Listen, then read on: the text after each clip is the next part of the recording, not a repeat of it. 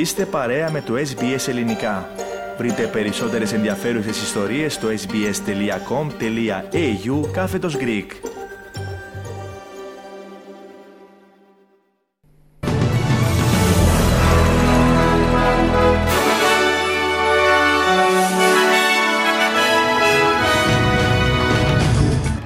Ενώ απέφυγε να απορρίψει δημόσια την Αιγυπτιακή πρόταση για τον τερματισμό του πολέμου, ο Ισραηλινός πρόεδρος δήλωσε στα μέλη του κόμματός του ότι είναι αποφασισμένος να εντείνει την επίθεση του Ισραήλ στη Γάζα.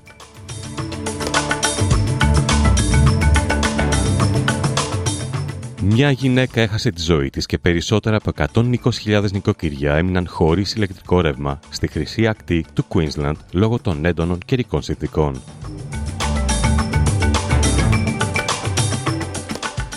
Ο Πάπας Φραγκίσκος ζήτησε τον τερματισμό του πολέμου στη Γάζα και την απελευθέρωση των Ισραηλινών ομήρων που κρατούνται από τη Χαμάς και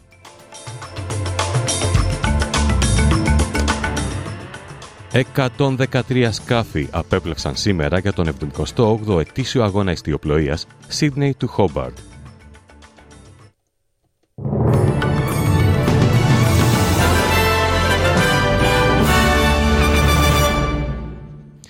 Ακούτε το κεντρικό δελτίο ειδήσεων του ελληνικού προγράμματος της ραδιοφωνίας SBS. Στο μικρόφωνο ο Χρυσός Καλέμης. Το Ισραήλ και η Χαμάς απέφυγαν να απορρίψουν την Αιγυπτιακή πρόταση για τον τερματισμό του πολέμου τους. Το Αιγυπτιακό σχέδιο προβλέπει τη σταδιακή απελευθέρωση των ομήρων και το σχηματισμό μιας Παλαιστινιακής κυβέρνησης εμπειρογνωμόνων για τη διοίκηση της Λωρίδας της Γάζας και της Δυτικής Όχθης. Αλλά ο πρωθυπουργός του Ισραήλ, Μπένιαμιν Νετανιάχου, δήλωσε στα μέλη του κόμματός του, Λικούντ, ότι είναι αποφασισμένος να προχωρήσει και να εντείνει την επίθεση του Ισραήλ στη Γάζα. Περνάμε σε ένα άλλο θέμα. Μια γυναίκα έχασε τη ζωή της και περισσότερα από 120.000 νοικοκυριά έμειναν χωρίς ηλεκτρικό ρεύμα στη χρυσή ακτή του Queensland μετά από μια σφοδρή καταιγίδα που έφερε ανέμους ταχύτητας έως και 100 χιλιόμετρων την ώρα. Η καταιγίδα έριξε περισσότερα από 300 ηλεκτροφόρα καλώδια και μια γυναίκα έχασε τη ζωή της στο Helensville όταν χτυπήθηκε από δέντρο που έπεσε. Ο Ντάνι Ντόναλτ από την Energex δήλωσε στο ABC ότι η αποκατάσταση ηλεκτροδότησης θα είναι μεγάλη υπόθεση. It's really becoming a uh, marathon. This isn't going to be a sprint. It's a big job, and some places, particularly in the more heavily wooded areas, may be without power for uh, for a few days. Uh, the way it's looking. Ο βροχερός καιρός σε μεγάλο μέρος της Ανατολικής Αυστραλίας είναι πιθανό να συνεχιστεί τουλάχιστον μέχρι αύριο το βράδυ. Η Angus ο Angus Hines από το Γραφείο Μετεωρολογίας δήλωσε στο ABC ότι ένα μεγάλο βαρομετρικό μέτωπο θα απομακρύνει τελικά τις καταιγίδες πάνω από το Queensland, τη Νέα Νότια Ουαλία και τη Βικτόρια.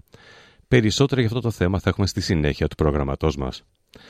Ο Πάπας Φραγκίσκος ζήτησε τον τερματισμό του πολέμου στη Γάζα και την απελευθέρωση των Ισραηλινών ομήρων που κράτονται από τη Χαμάς. Στο παραδοσιακό μήνυμά του την ημέρα των Χριστουγέννων, ο Ποντίφικα ζήτησε επίσης περισσότερη βοήθεια προς τη Γάζα. Porto nel cuore il dolore per le vittime dell'esecrabile attacco del 7 ottobre My heart grieves for the victims of the attack on October the 7th, and I reiterate my urgent appeal for the liberation of those still being held hostage. I plead for an end to the military operations with their appalling harvest of innocent. Περνάμε στην Κύπρο το 2024 να σηματοδοτήσει την αρχή του τέλους της κατοχής της Κύπρου, εύχεται το στο χριστουγεννιάτικο μήνυμά του ο πρόεδρος της Κυπριακής Δημοκρατίας. Τονίζει την ανάγκη επανένωσης της Κύπρου ώστε οι επόμενες γενιές να ζήσουν και να ευημερήσουν σε συνθήκες ασφάλειας και ειρήνης σε ένα σύγχρονο κράτος. Στο μήνυμά του ο πρόεδρος Χριστοδουλίδης σημειώνει επίσης ότι αυτές τις μέρες οι σκέψεις στρέφονται στους συνανθρώπους μας που έχουν ανάγκη τη στήριξή μας. Ο πρόεδρος της Κυπριακής Δημοκρατίας εύχεται το χαρμόσυνο μήνυμα της γέννησης του Χριστού να πλημμυρίσει τις καρδιές μας με αγάπη και ανθρωπιά, ώστε να σταλεί το μήνυμα της ελπίδας και της προκοπής μέσα από πράξεις αλληλεγγύης. Περνάμε στην, στην Ελλάδα. Σήμερα, τρίτη τοπική ώρα Ελλάδος, στον ιερό ναό της, ε, του Θεού Σο, της Σοφίας στη Θεσσαλονίκη από τις 10 το πρωί θα βρίσκεται η σωρός του καλλιτέχνη Βασίλη Καρά σε λαϊκό προσκύνημα. Στις 12.30 θα ξεκινήσει η εξόδιο ακολουθία.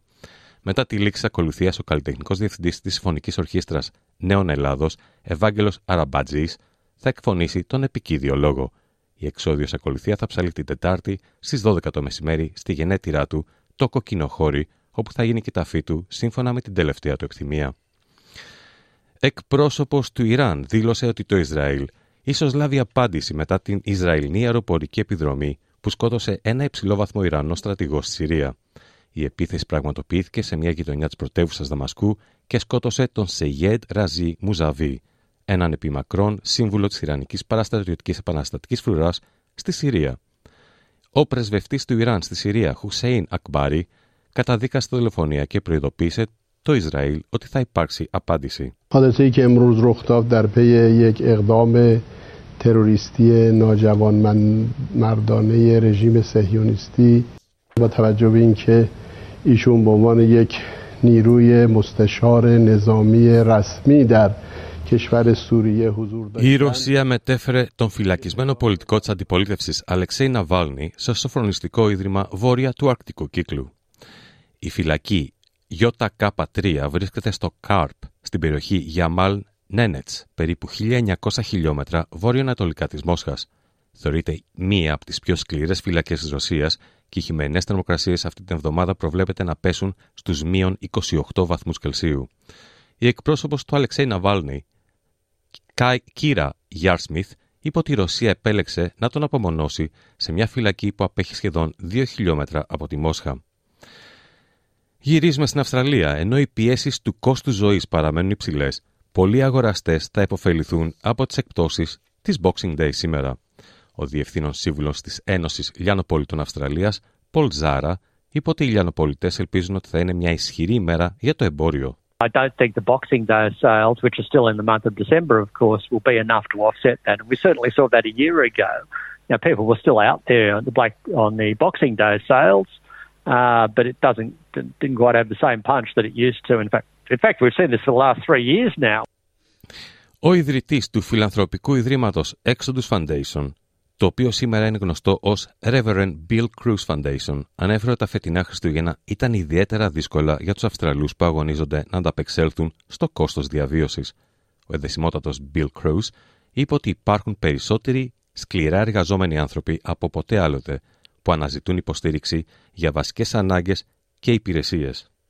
Well, we've morphed from feeding the homeless to feeding the hungry because people coming in eating here, they can be working, but they're just not earning enough money. And a lot of people, and it's also feeding the lonely, that, that so many people are shut in their units and houses, never get out, and um, they're afraid. And through COVID, we've been all worried about.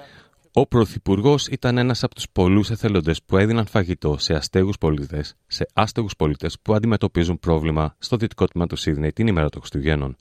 Πρόκειται για ένα από τα μεγαλύτερα φιλανθρωπικά ιδρύματα πρώτης γραμμής του Σίδνεϊ, το οποίο σερβίρει καθημερινά έως και 2.000 γεύματα για όσους το έχουν ανάγκη, καθώς προσφέρουν επίσης υπηρεσίες κοινωνικής υποστήριξης. Περνάμε σε ένα άλλο θέμα. 113 σκάφη απέπλευσαν σήμερα για τον 78ο ετήσιο αγώνα ιστιοπλοείας Σίδνεϊ του Χόμπαρτ. Ένας πολυπίκυλος στόλος συμπεριλαμβανομένων πολλών πρώην νικητών θα συμμετάσχει στον αγώνα των 628 ναυτικών μιλίων. Από την έναρξη του θεσμού το 1945, ο αγώνας Σίδνεϊ του Χόμπαρτ έχει γίνει ένα από τα κορυφαία γεγονότα για τους ιστιοπλώου, με το γεγονός να αποτελεί μια δοκιμασία δεξιοτήτων, ομαδικής εργασίας ναυτικής μηχανικής και τακτικής.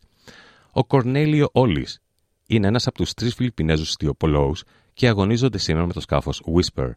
Είπε ότι είναι τιμή του να αγωνίζεται μαζί με τον πλοηγό και βετεράνος τη ιοπλοεία Day May, ο οποίος θα αγωνιστεί στο 50ο του αγώνα Sydney του Hobart. It's honor to me to sailing with Lency. It's a legend, 50, 50 times doing Hobart.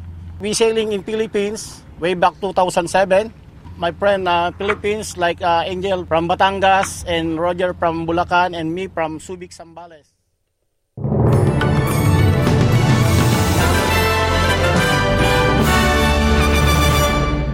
Και περνάμε στις συναλλαγματικές οτιμίες. Ένα δολάριο Αυστραλίας ισούται με 61 λεπτά του ευρώ και 67 cents του Αμερικανικού δολαρίου.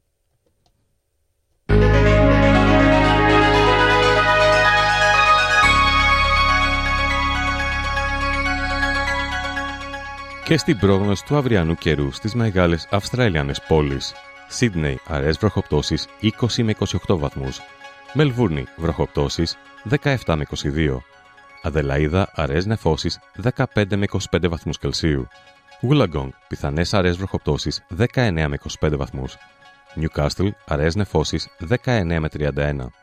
Perth, αραιές νεφώσεις 15 με 27 βαθμούς. Hobart, πιθανότητα αραιών βροχοπτώσεων 14 με 23. Καμπέρα, πιθανότητα αραιών βροχοπτώσεων 12 με 19 βαθμούς. Brisbane, αραιές βροχοπτώσεις, πιθανότητα καταιγίδων 23 με 34. Cairns, αραιές βροχοπτώσεις 26 με 33 βαθμούς.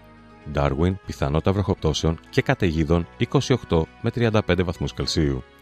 Στην Αθήνα σήμερα αραιές νεφώσεις 9 με 18 βαθμούς και στη Λευκοσία επίσης αραιές νεφώσεις 7 με 22 βαθμούς Κελσίου. Σε αυτό το σημείο ολοκληρώθηκε το κεντρικό δελτίο ειδήσεων του ελληνικού προγράμματος της ραδιοφωνίας SBS που επιμελήθηκε και εκφώνησε ο Χρήστος Καλέμης. Θα είμαστε πάλι μαζί στις 4.30 με τους κυριότερους τίτλους ημέρας και στις 5 με ένα σύντομο δελτίο ειδήσεων.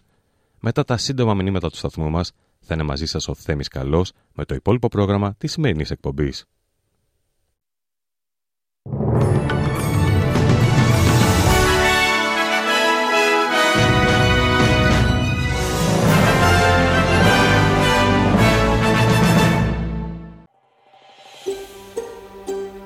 Θέλετε να ακούσετε περισσότερες ιστορίες σαν και αυτήν; Ακούστε στο Apple Podcast, στο Google Podcast, στο Spotify ή οπουδήποτε ακούτε podcast.